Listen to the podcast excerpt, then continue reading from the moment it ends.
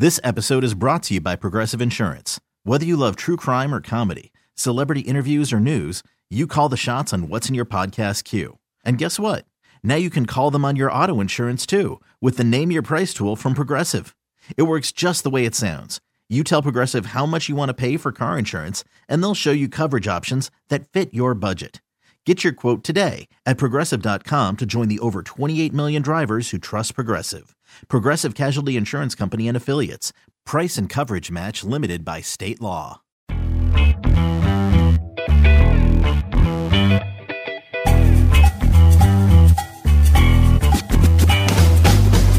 Hey guys, it's me, Lisa Stanley, your rent Yenta, and on today's episode with us, Chef Courtney.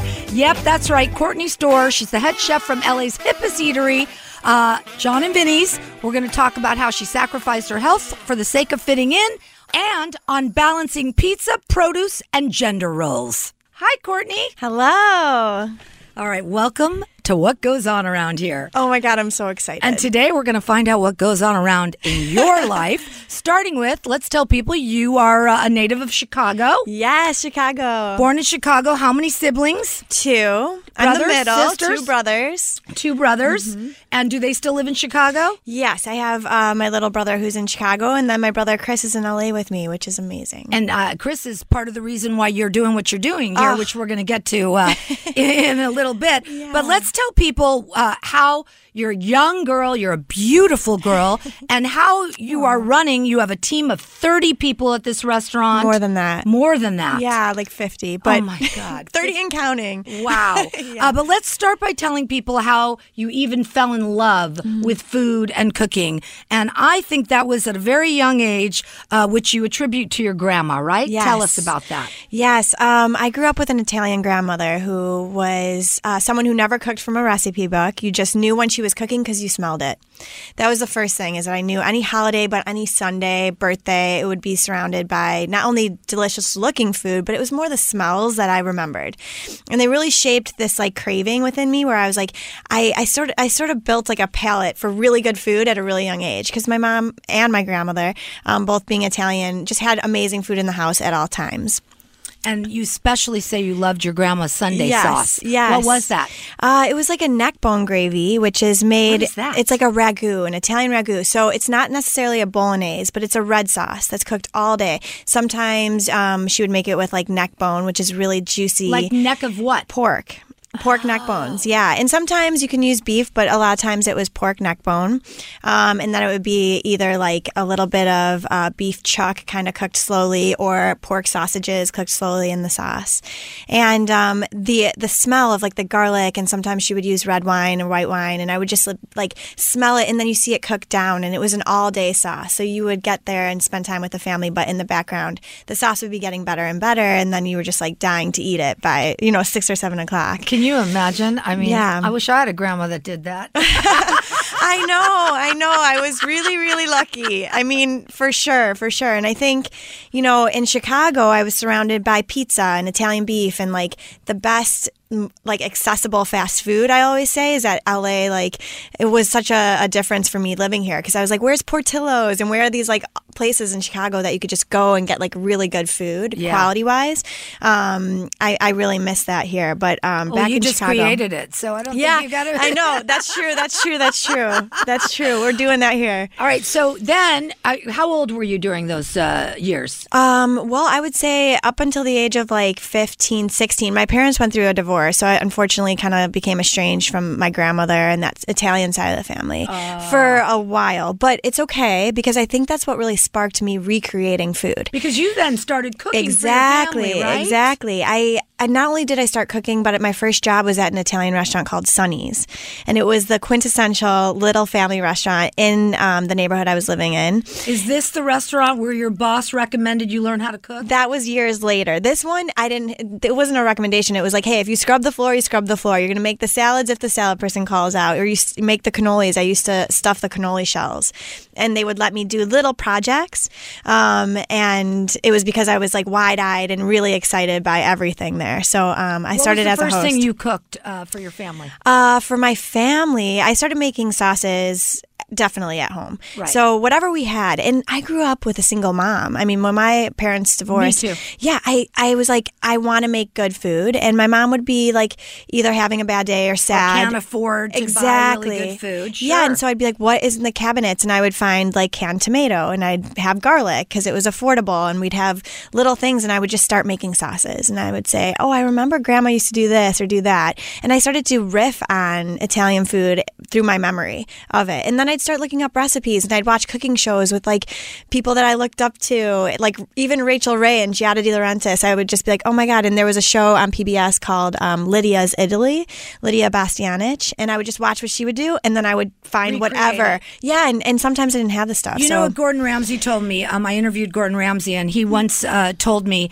that a perfect chef and a really good chef, it doesn't have to be the chef who comes out of cordon bleu. It has to be the chef who can open a refrigerator and take whatever is Yes. inside and make a masterpiece out of it. Ah, a big shout out to Gordon Ramsay because I've never met. I've met him. He's coming to the restaurant, um, so I've met him that way. But his autobiography is one of the reasons that I had the backbone and the the toughness to enter some of these kitchens. Later on in life, I cooked in some of the toughest kitchens, and Oh, we're gonna I read about that that. book, and he's just amazing, and he's so right. It's like it all comes from heart and passion and dedication. You can have a resume with every amazing restaurant and not care about the food. So where does that leave you in a kitchen? It's like I don't really need you to tell me how great you are. I need you to show me, and Right. and that was why I think. I was able to do well is because I, I cared and I, I tried.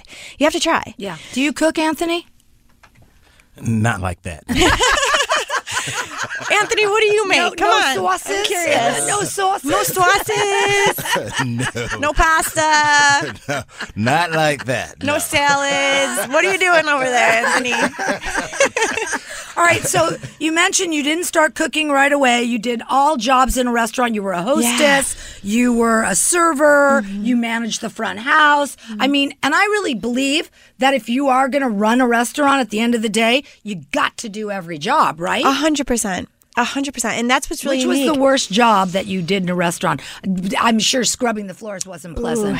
Ooh, um, you know what? I still have to do that. I'm still the one at the end of the day in a in a restaurant that I will have to get down and dirty with my team to not only gain and earn respect, but also because I'm the one everyone goes to when something goes wrong. So sometimes that's not the most desirable. Sometimes it is like unclogging a toilet, and they're like, "Chef, what do I do?" And I'm like, "I got it." You know, I'm that person sometimes. Wow. Yeah, because I'm the first in command. So when things go crazy, I got to step up. So I enjoy it though because I love when people rely on me for sure, and, and I take a lot of pride in that. But I would say the worst part was um, sometimes as a server uh, because you you can have really hard experiences with customers, um, whether their expectations are high, you know, their expectations are really high, or um, manners in general, or Right. someone's too drunk and they say something that really upsets you, and you can't do anything about it. You can't Right. stick up for yourself because then you're representing the brand, and you ha- you don't you just can't do anything. then you just gotta be like, that's I gotta take it. That's where the customer's always right. Uh, Exactly. comes in. yeah. right? And sometimes you're like, you're not right.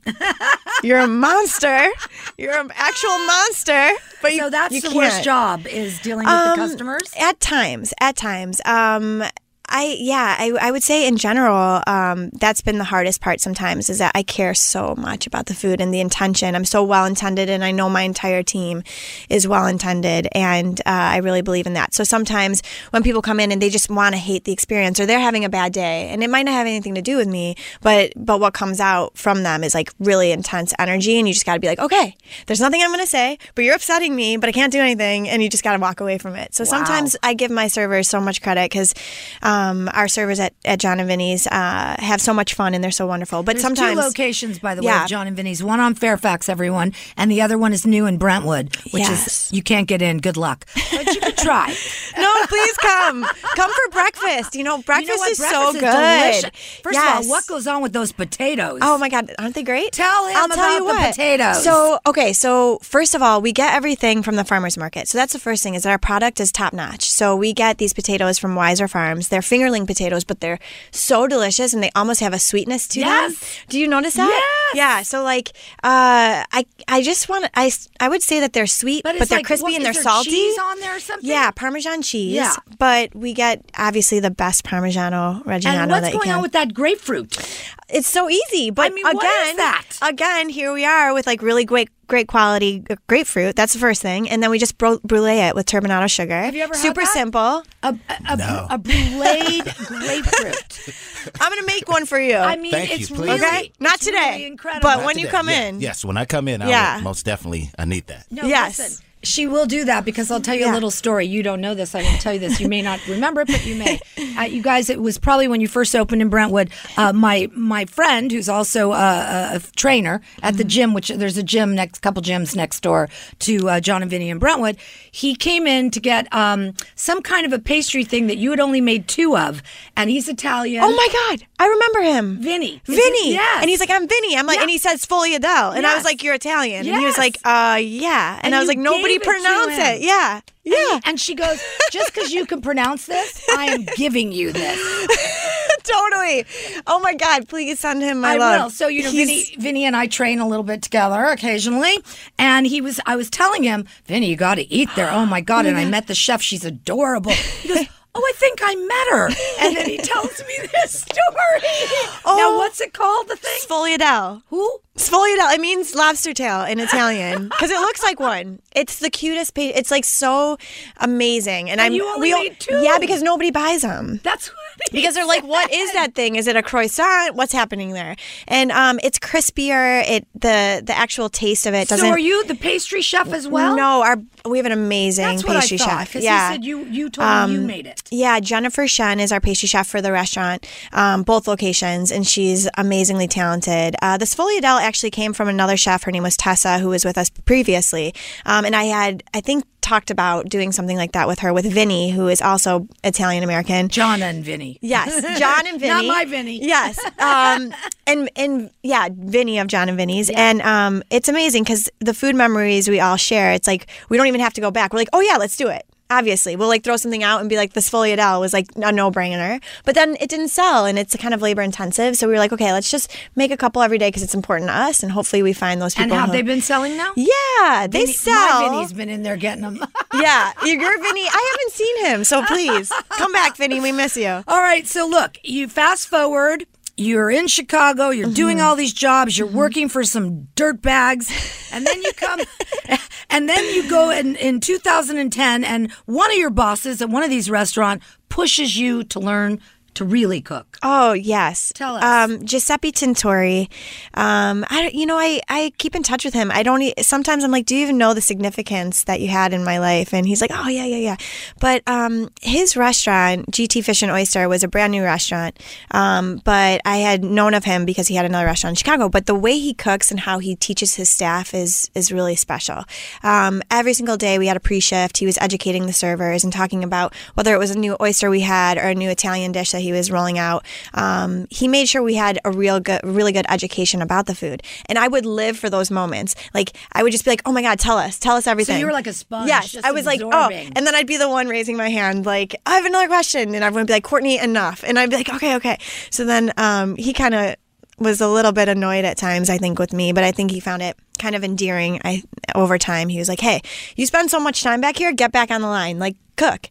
And I was like, "Oh my god, I could never. I don't know. I don't even have a knife, and what am I to do?" And he didn't understand why I was so scared of it. And um, over time, I would like make my way back, and I'd help the cooks put away their dishes at the end of the night, or I'd help them do their dishes, just because I liked being around them. And all of them would be like, "Why are you wanting to be back here? You literally make four times as amount of money." Because as a server there, I was like banking and they were making ten dollars an hour, and that's the un uh, like the really sad part about it, which we're changing at John and Vinny's. We we make sure that we pay everyone a livable wage, and I really fight for that. And John and Vinny are, are behind me on that as well.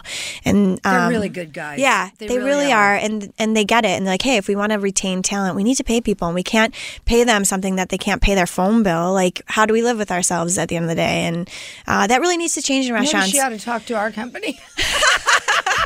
Oh my god, I know, I know, I know, I know, but I, maybe Joke not. Put me in contact. Put me in contact. Let's talk to him. Let's do it. Let's do it. Let's All do right, it. so you learn how to cook Yeah. there. You moved to Paris in 2012. Yes. You pursue a dream. Yeah. What was your dream there? Ooh. Cordon Bleu. What did you do there? No, so I had gone to culinary school um, in California actually. So after I, I left GT Fish and Oyster, I had a bunch of money saved up. I moved to uh, San Jose, California, and I started working for Whole Foods. And that was my dream job because I loved that grocery store so much. And you got to think back in 2012, that was like, The they're still in their prime, but like then it was like Whole Foods. What Yeah. is this magical place? Well, it's like that air horn now. Or yeah. Is that what it's called? Erewhon. Erewhon, yeah, yeah. Um, exactly. Erewhon. Yeah, it, it just has that that magical. Yeah, Yeah. yeah, And so I was like, I want to work for Whole Foods, and I love foods, and I had been doing HR, so I had a big uh, background in human resources. I got my degree, um, started working for UPS in a huge corporation. Well, that must Um, come in handy for you to be in someone's company. Exactly. Wow. Exactly. So six years there, I, I really learned how to like shape working with people and being a good leader. And that company really trained me to be in tough situations and like how to bring out the best in myself when I don't believe in myself. I was doing all sorts of things for the, for UPS. And then um, when I got to San Jose, California, I was like, hey, I'm gonna apply myself in the food world, but after being at Whole Foods, there was a culinary school right down the block, and I was like, I'm going to take night classes. So I worked full time. Then I went to culinary school at night, and um, the minute I stepped into class, my teacher was like, "You're really good. Where have you been?" And I was like. Oh my God! What do you mean? And he was like, "You're a really good cook. Why did it take you so long?" And in the culinary world, I was like 26, so that's old essentially when you're joining that that Just starting, world. mean. Yeah, because a lot of people come out of high school, they go right into cooking and they make a career out of it. And some chefs are really established by that age or, or looking to be really established. And so I felt late to the party. Um, but because of that, this specific uh, instructor was like, you need to push yourself. And that's why I moved to Paris because he was like, you need to look at these restaurants. You need to not go into some like corporation after this culinary school. I, I think you should move and get out of here and burst your American bubble. And I was like, I agree with that. Like, sign me up. Where do I go? And so he gave me some leads um, and I moved. I sold everything that I had. I had literally two thousand dollars to my name. I was. I, I look at it now and I'm like, what? How the? the right? What were you? what thinking? you thinking? Right. But I, I was so ambitious, and I knew that um, it was good timing. I was like single. I was I was prepared. I was nervy enough to take some risks, so I did it. Um, and the list that he gave me, I, I applied for one that I had researched myself. That I was like, I'm gonna do a curveball, and I'm gonna go to the top, and I'm gonna try this restaurant, um, which his name was Verjus, and uh, I walked up. th- Literally slept for four hours, got in Paris, slept for four hours, and went for my stage walked in.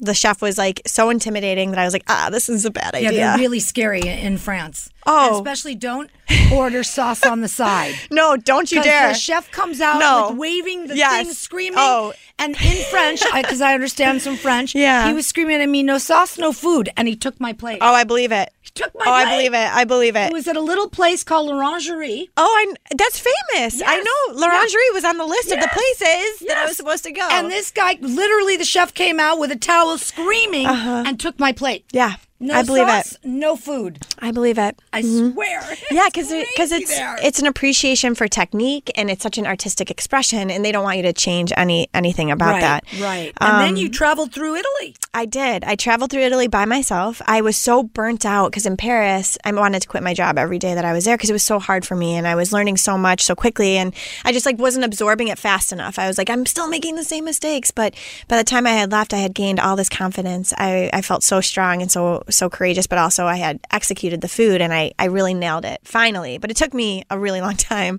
So I, I wanted to give myself a break. Um, I was just thinking when I got to Italy that I would just take trains all around, and that's what I did.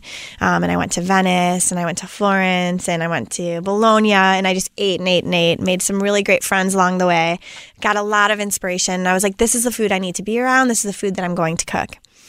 But when I got back to LA, um, mind Things you, changed. things changed. I had, um, I saw, I my brother lives here. That's why I came. So that's what happened. She came Yeah. Uh-huh. to visit her brother, and she ate at one of my favorite, Trois Mec It is delicious. So Tiny little place here. Same owners as John and Vinny. And you met Chef Ludo there, right? Yes, I did. And uh, then you met John and Vinny, yes? yes, I did. And then what happened? Okay, so This doesn't happen people often. But Um, yeah, I was at Trois Mec and I went by myself. My brother got me um, a reservation uh, and he was like, just go, check this place out. I think you're going to like it. And I was watching the cook so intensely sitting at the bar that Ludo came up and he's like, What's the matter with you? And I was like, Nothing, nothing. He's like, You okay? I was like, Yeah, no, I'm just watching the cooks. Like, I'm amazed by them and I love it. He's like, Only a cook watches cooks that way. Are you a cook? And I said, I am. He's like, Well, come work for me. He's Right like, Give me one day. He's like, Give me one day. Let me see how, how you do in this kitchen. and you worked at the restaurant Animal.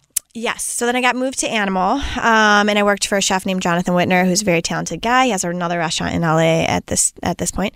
Um, but that was tough. I, I wasn't used to cooking that kind of food in that kind of pace. I had come from fine dining where we were serving 40 Slow, people, right? slow, Yeah. but very meticulous. I mean, Yeah. you're literally peeling layers of onion and like holding them on ice to play. Like it's a whole thing. Right. So Animal was uh, a definitely more intense, tough kitchen. Um, every dish had to be perfect. Um, and I remember really being inspired by it, but really being scared and working with kids that were, or cooks that were really strong, stronger than I was. I was mentally strong, but I was not used to the muscle memory of cooking that kind of food. And that takes time. So you have to be very vulnerable cooking because you got to be like, I got to suck for a little while before people can see what I can do. Well, also, you're handicapped because you're a woman. Yeah. And if you think sadly. about it, Anthony, this makes so much sense um, that she's a chef because Yeah. here's why.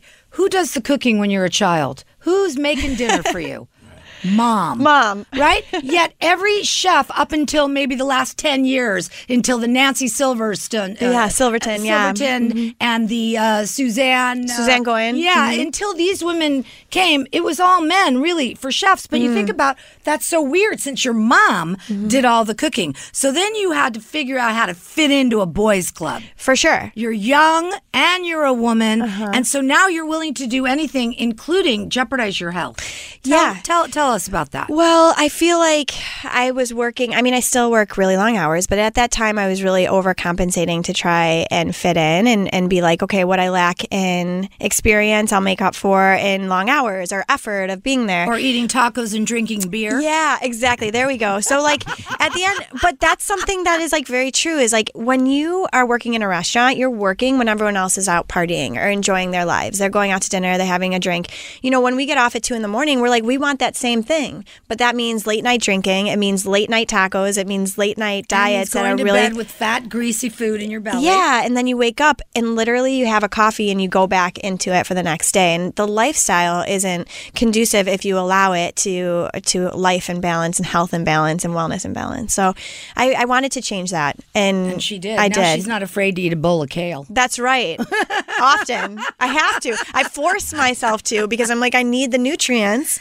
And you know I love pasta. I can I I promise you. And you make the best pasta in town, that's for sure. All right. Also, speaking of food in LA, Yeah. uh, you say that LA is the best veggies and fruits, and in particular, the Santa Monica Farmers Market. Why? Hundred percent, um, because the farmers that come there, um, you know, you have every everyone from you know hundred miles away coming to bring the produce to Santa Monica uh, weekly, which is amazing and something that I didn't grow up with in Chicago. You know, I didn't have an avocado or kale in my fridge ever, and so when I taste these things here and I know that they're organically and responsibly farmed, it's really inspiring because I'm like, there's no excuse as a chef not to cook delicious food here. Right. We have actually the best ingredients at our fingertips. And it does remind me of France because, in the same way, um, they really are, are looking for the best of the best and using it. And we have that same um, leverage here in Southern California and California in general because we have the best produce. Yeah, that's for sure. And now, as we mentioned early on, she is the head chef.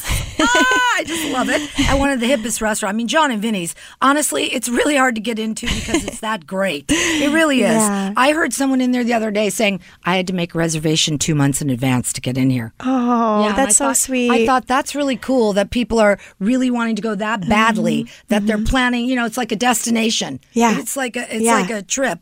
Um, but there are two locations, Fairfax and uh, Brentwood. And here's what it is, you guys. It's like a twist on California Italian Italian food. When you say, and Yeah, don't you think yeah. the seasoning is the bomb diggity bomb? If you get in there, you must eat that gem salad. Oh, you what must. the hell is going on on there? Ah. I could eat that every like 18 day. ingredients in that Oh, salad dressing. and all Um, it is, by the way, is lettuce. Yeah. Well, gem lettuce, little gem lettuce, really crispy, really delicious. Um, that's from Garden of Farms, which is uh, a couple, two people that farm together, and they are just amazing. And it's spicy. It's spicy, yeah, a little bit of heat, a What- little bit what of spice. what makes it- Calabrian chilies. And they're just crunched on top. They're so that's breadcrumbs. The Calabrian chilies we actually make in the dressing. So picture like making a Caesar dressing. We just add some heat into it with the Calabrian chilies, and then we complement it, like you said, the seasoning. We we really, really, really uh, teach the cooks how to season the food there. It's so important. What's the most popular dish on the menu there John? the fusilli, the spicy fusilli, the vodka sauce. I love that vodka. that vodka sauce. Oh my Oof, god, we it's had so that the good. other night. Yeah, it's I'm the going best. tomorrow night. Full Yes. disclosure. I'll be Wait there too. I lied. I'm going tonight. Oh, that's right. That's Tonight right. you're going. I'm going tonight. I can't wait. I'm Oh, so excited. Good. All right. And what's your favorite uh, food uh, on the menu there? the spaghetti, or actually, it's Mafaldini bolognese. I love bolognese. Bolognese. Yeah. So your bolognese is great because it's a curly noodle. Yeah. What is that noodle? The Mafaldini looks like a baby lasagna. It's a really thin, wavy noodle. Yeah. Um, and it's kind of like a thick shoelace, if you will. Look, um, she thinks I'm kidding. I've written down all my favorites. Oh, yes. Margarita pizza, the, The bolognese, the vodka pasta. See, the gems. Yep. Oh, and I can't forget the balls. the meatballs. The balls The are meatballs. so good. It takes an army. It really is. to create those. those. are some big balls. yeah. It does. I mean, Not but- to be rude, but you yes, got big balls. yes, it's true. They're huge. the The balls are huge, and honestly, like it takes so much love and effort to do those. Like are- are we do so many. What's in there? Pork, yes, pork and beef. All right, so Mm-hmm. tell everybody because you're not going to believe this, Anthony. I mean, I don't have an alarm clock. I wake up at three without Yes, one every day. I'm so surprised. I don't know how I've done it my whole life. I just say, "Got Time get to up wake up. So and so, and I wake up. But your day Yeah. is insane. Yeah. Her alarm goes off at six a.m. and then what? And then, okay, so if it's a Wednesday, um, we do farmers market runs, which is Santa Monica Farmer, Farmers Market that I'm talking about. Um, but we have a market purchaser. Her name is Samantha. She's amazing. Um, girl power there. She's the best. Yeah, that's the other thing Yeah. I want to mention about about the, her team. Yeah. there's a lot of women. Yes. and they're so great with each other. And here's the Mm-hmm. other thing: when you go into a restaurant, is it not the most frustrating thing if you only have the one waiter and you hello, hello, I need you, Yes, need-" yes. Mm-hmm. and you can't. Not at this these restaurants, any of John and Vinny's restaurants. They are a team. So if someone's just walking by your table, even though she or he is not your server, you can ask them for something and they will Mm-hmm. One hundred percent, hundred percent, And, and I told you I love that about you guys. Yeah, it's true. Well, we have that open kitchen too, especially at John and Vinny's. So you see something, you say something, you help the guests get the best experience that they can. Hospitality is number one for sure. And like, I I love that the cooks get to have interaction with the guests and be like, "Did you like that? Did you enjoy that?" Or like, "Let me clear your plate. Let me get you another water." Yeah, like it's everybody, strength in numbers for sure, for you sure. know? All right. Yeah. So speaking of doing something, Yeah. so after you go to the farmers market, tell everybody. What goes on. So I, I go in, I'm, I'm big on quality control and systemizing the day. So I've got to check that all of the food that's being cooked is prepped correctly, that the cooks that are new are being trained, um, because quality control is the number one um, part of my job. I have to make sure that what we're cooking is the same every day. And that means that any variable can throw off any recipe. If someone's lazy, if someone forgets something, I've got to be tasting the food. So when I come in, I'm working with my sous chefs um, and my cooks directly to make sure that whatever they have on the line is tip top perfect. And do you Um, taste every single thing like Gordon Yes. Ramsay does? Yes, I do. Yes, I do. And my sous chefs do too, and my cooks do too. That's the thing. That is the that key, it- right? if I teach everybody the importance of tasting the food and and how much that is like a, a pivotal thing in making a restaurant good or bad, it it really makes a difference. Is tasting It, it really is. every detail. That's the seasoning too. Well, you know. there's so many aspects of that kitchen that you're managing. Yeah. So Right? many. I mean- oh, the interpersonal stuff too. We Yeah, haven't even talked what I about that. That's what I mean. Yeah. Uh-huh. You're managing personalities. You're managing the food. Yeah. Mm-hmm. You're managing a lot of things. Yeah. Um, all right, listen, we're going to take a little break and we're going to come right back. This episode is brought to you by Progressive Insurance. Whether you love true crime or comedy, celebrity interviews or news, you call the shots on what's in your podcast queue. And guess what? Now you can call them on your auto insurance too with the Name Your Price tool from Progressive. It works just the way it sounds. You tell Progressive how much you want to pay for car insurance, and they'll show you coverage options that fit your budget. Get your quote today at progressive.com to join the over 28 million drivers who trust Progressive. Progressive Casualty Insurance Company and Affiliates. Price and coverage match limited by state law. All right, we're back Hey. with Courtney Storer, the head chef of John and Vinny's, the best. It is so delicious. And we were talking about all the aspects of management uh, that you actually have to do. People probably don't understand what a head chef really has to do. So that's what I really want you to explain. Great. So you're in the restaurant, you've tasted the food, you've made sure the line is good, everything's going on, but you still aren't done. Then what? Teaching, teaching, teaching. So um, I have to teach cooks how to cook every single thing every day. It never stops. Um, I am the most valuable to the restaurant because I really um, have to get in there. I can't just tell someone, I have to show them.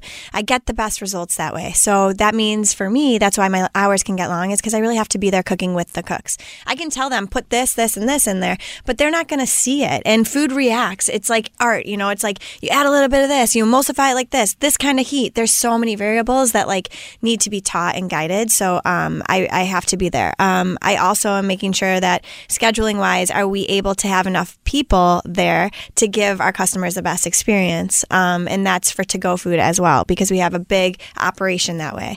Um, and not only are we f- feeding the diners, but we're feeding the to go customers as well. And the food has to be perfect for both Yeah. because there's no that's not you know Right, we won't have people acceptable. come exactly it's not acceptable um, and so i find that when i'm there i'm i'm not only teaching people but i'm also checking in on the dining room on the pacing of the food making sure that the guests are having a good experience with john and vinny's we often cook the food so quickly that people can be like it's too fast it's too slow we want it paced we don't want it paced that's why meeting the needs of the customer changes every single night And what goes on in the kitchen? Are there fighting? I Oh. mean, is it like Hell's Kitchen? Is Um, that no, um, no. And you know what? Um, I've been in kitchens that way where it's a very intense yelling environment.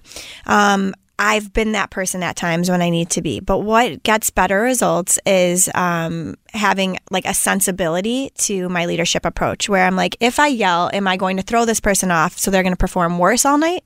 Probably. If I get under someone's skin so much, they're going to be agitated, they're going to start shaking, or they're going to burn themselves or burn someone else. So, safety wise, I don't know if it's the most effective, especially when we're produ- producing this you much hear food. that, Gordon Ramsay? Okay, go ahead.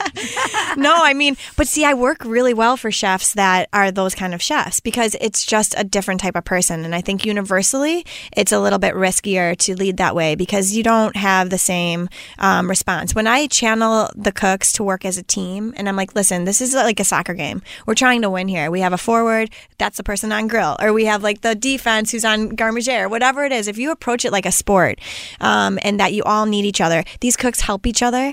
When someone's busy, they don't let anybody like fall that doesn't behind. go on at a lot of restaurants. No, because there's too much ego. There's ego. Yes. You take the ego out of it, and these these cooks blossom. This is why you're Yeah. so successful at your job because you're you're smart. Yeah, I mean, and yeah. you're you're not going in there bullheaded and No. pigheaded, and you're open minded completely. Right. Wow, that's so great. And and like I said, there's so many aspects of a kitchen. Mm-hmm. Uh, the night I met Courtney, I was watching her from behind.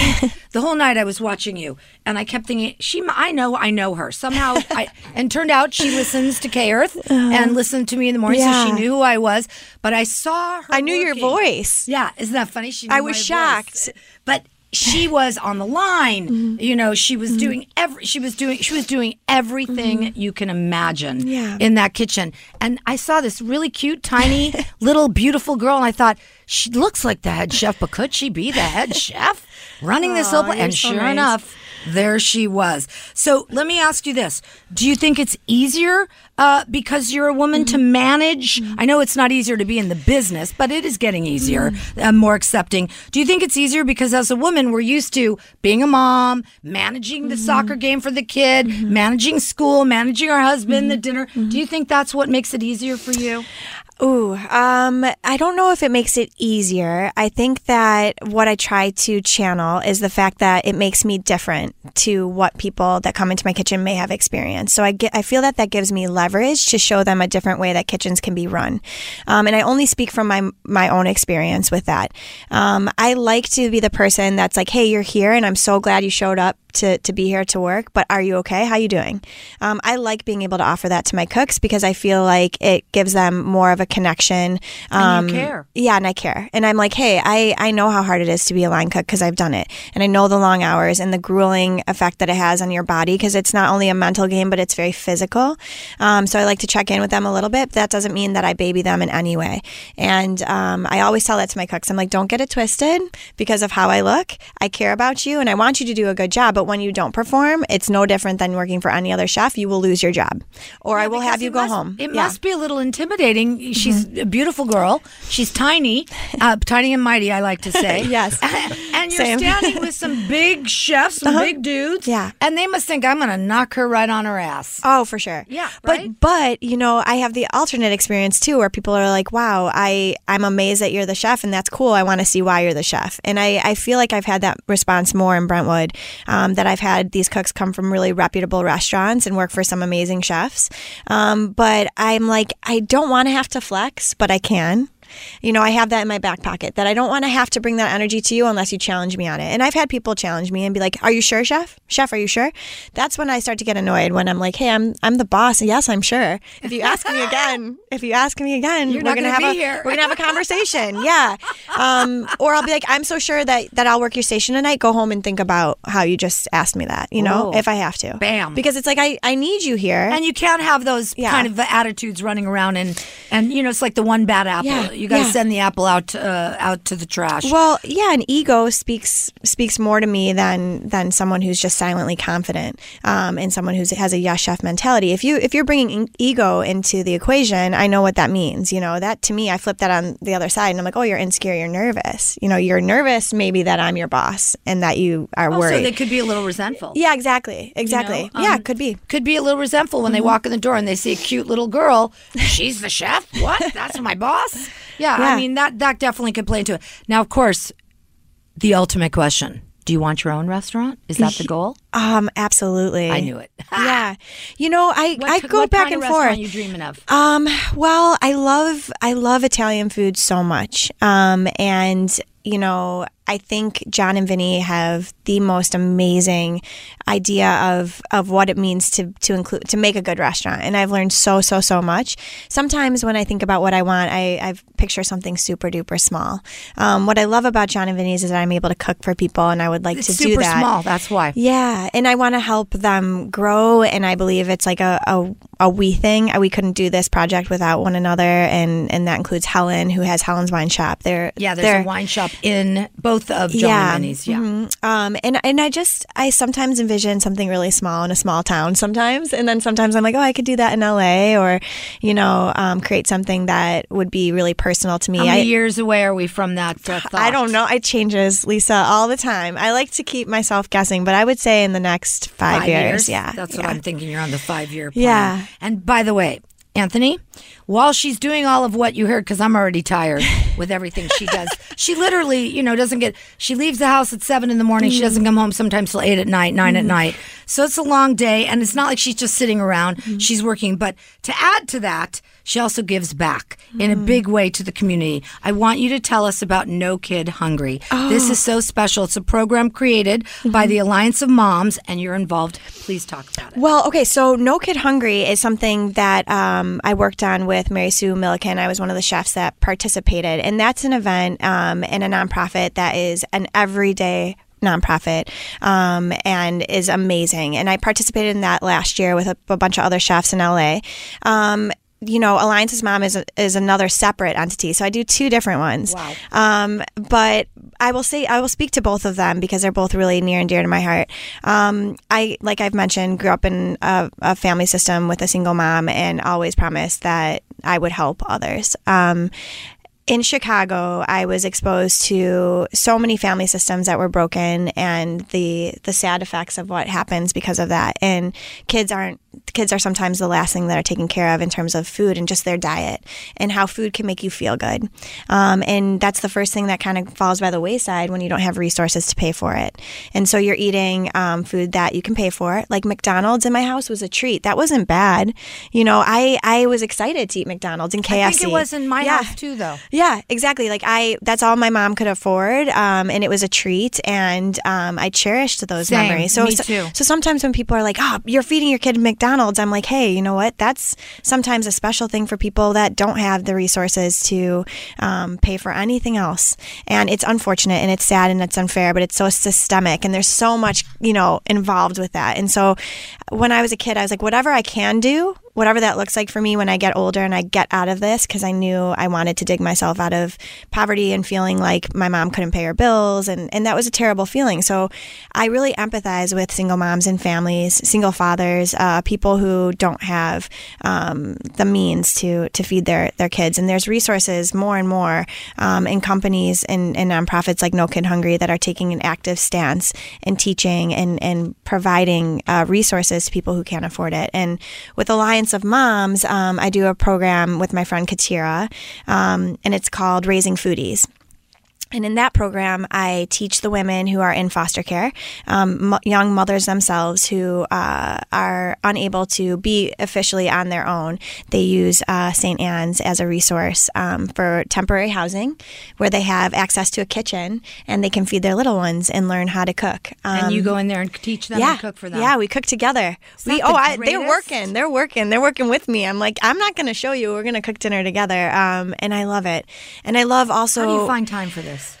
Um, I make the time. Um, because when I'm there, it feel it fills my soul, and it it's like there's so much more I want to do with that as well because it's important and it's valuable, and um, it's valuable to me, but it's uh, valuable to the girls um, that work with me, and I like being a role model and a mentor of someone who's like, hey, I, I know what it what you might be feeling. I might not experience the same thing because we're different, we look different, we act different, um, but I might be feeling in my heart some things that you have felt, and so here's how I came came out of it, you know, and I'm still doing the work. I mean, I don't have it all figured out. Okay, nobody does. I don't think so, right? Um, but I try to Do you make want kids of your own?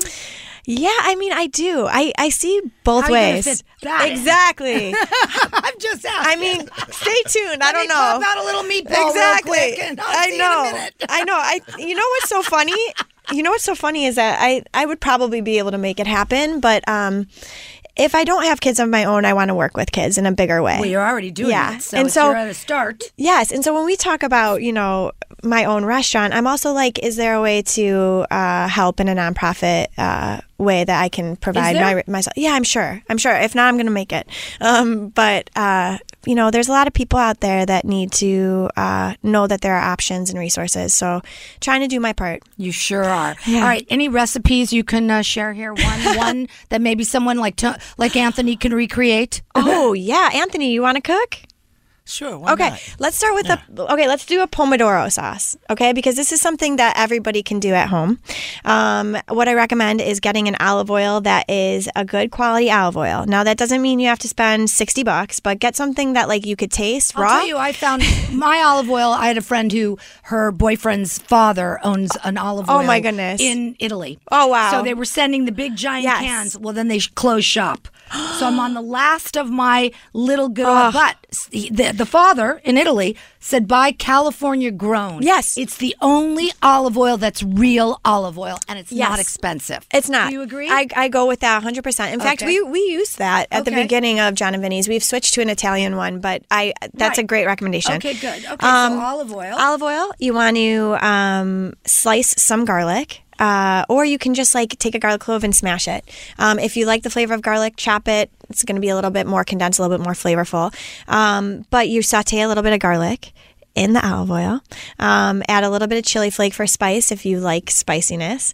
Um, at that point, I will add in, after I've kind of toasted the garlic, just to a light brown, not a dark brown. That will be very bitter and it'll t- taste almost burnt. Um, and then get a good quality canned tomato. Um, we use Chris Bianco's tomato- tomatoes, and if you see them in the grocery store, buy them. They're delicious. you can get those at Eataly. Yes, you can. And City. Erewhon, I, I think, in Whole Foods now has them, but they're good. Or Yeah. use a San Marzano tomato or any canned tomato that you can buy. When I even with the girls with Alliance of Moms, we use uh, food that's very accessible. So if I can make it with six dollars and make it take, taste good, anybody can. All right. Um, so buy a canned tomato that you like. If uh, if you like, my grandmother used to cook the tomatoes down for like an hour. If it tasted really acidic, she would add a pinch of sugar and a pinch of salt uh, just to round out that tomato sweetness. But the tomatoes with Bianco, you don't need the sugar. Um, but you kind of just cook it down 45 minutes, watching it, add a little bit salt to season, and that's literally it. Then cook your pasta, save that pasta water, add a little bit to your sauce in a pan separately, not a stove pot. Okay, a Right. pan, saute pan. pan. Yeah. We're not living in a dorm anymore. Yeah. I always see people, I'm like, why are you putting it in a pot? And the reason is it's a bad habit because it doesn't emulsify the sauce evenly. And then you miss that like restaurant component. All we do is put it in a pan, a saute pan, a little bit of sauce, add your pasta, saute it together, and then plate it. Even if you're cooking at a dinner party, I usually recommend people do maybe two different plates of pasta. Because if you put it all in one, it's going to have that residual heat, it's going to get gummy. So split it up. Split up the quantity, you'll get better result. Speaking of dinner parties, she also is available for hire to come. I'm, which I'm Yeah. gonna hire, which I'm planning. I'm waiting for you Yes. to get a little bit more settled Yes. because I know the restaurant just I'm so there, Lisa. But I'm gonna hire her to come do a little dinner I'm party. so there. I'm, I'm so, so excited there. to have. I told my friends you're gonna die when you taste when you taste her food. What's your favorite thing to cook at home? Chicken marsala. Mm. Have you had this? No Chicken marsala? No, I, I'm not a marsala girl. Oh, well, then But chicken maybe I need to limone or chicken parmesan. I got you covered, Lisa. Whatever you want. I mean, I mean, I might need to have your. Uh, You might. You might. I'll, you might. I'm You very might. excited. Um, this is, I mean, to me, I'm so impressed. I really am. You know, I have to say what you do is so important, Mm-hmm. and the way you do it is really, really great. And thank you so much for actually carving out 45 minutes to come here and uh, share with everyone. And anyone who's out there who wants to be a chef, be a cook, Yes. give out your social uh, websites. They can Google you. They can see your your full story. Yeah. Um, so I'm full court press um, on Instagram. You can find me just by searching my name, Courtney Storer, or um, yeah, I think that's the best way. I've had cooks uh, hit me up on the DM in Instagram, and I, they work for me right now. I mean, honestly, Um, if you want to really, and if you're really interested in cooking, she just told you how she did it. Mm-hmm. Yeah. And so go ahead, go for it, you guys. And don't be scared. Don't be And- afraid. And, face that fear with uh, the risk and the courage. Just remember to be courageous and that it is hard. It's not easy. Um, anyone who tells you it's easy is lying. yeah, but anything Um, that's easy is not worth having. Yeah, but you got to be okay with being outside of your comfort zone and being vulnerable uh, to change and knowing that you will eventually be good. And that uh, the people that aren't nice to you along the way, you will have your pretty woman moment. Big mistake, huge. That does come.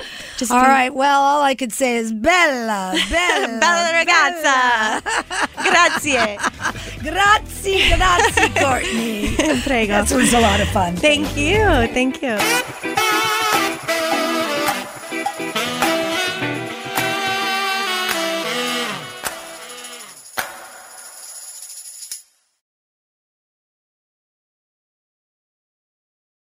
This episode is brought to you by Progressive Insurance. Whether you love true crime or comedy, celebrity interviews or news, you call the shots on what's in your podcast queue. And guess what? Now you can call them on your auto insurance too with the Name Your Price tool from Progressive.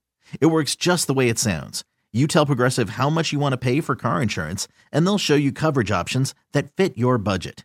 Get your quote today at progressive.com to join the over 28 million drivers who trust Progressive. Progressive Casualty Insurance Company and Affiliates. Price and coverage match limited by state law.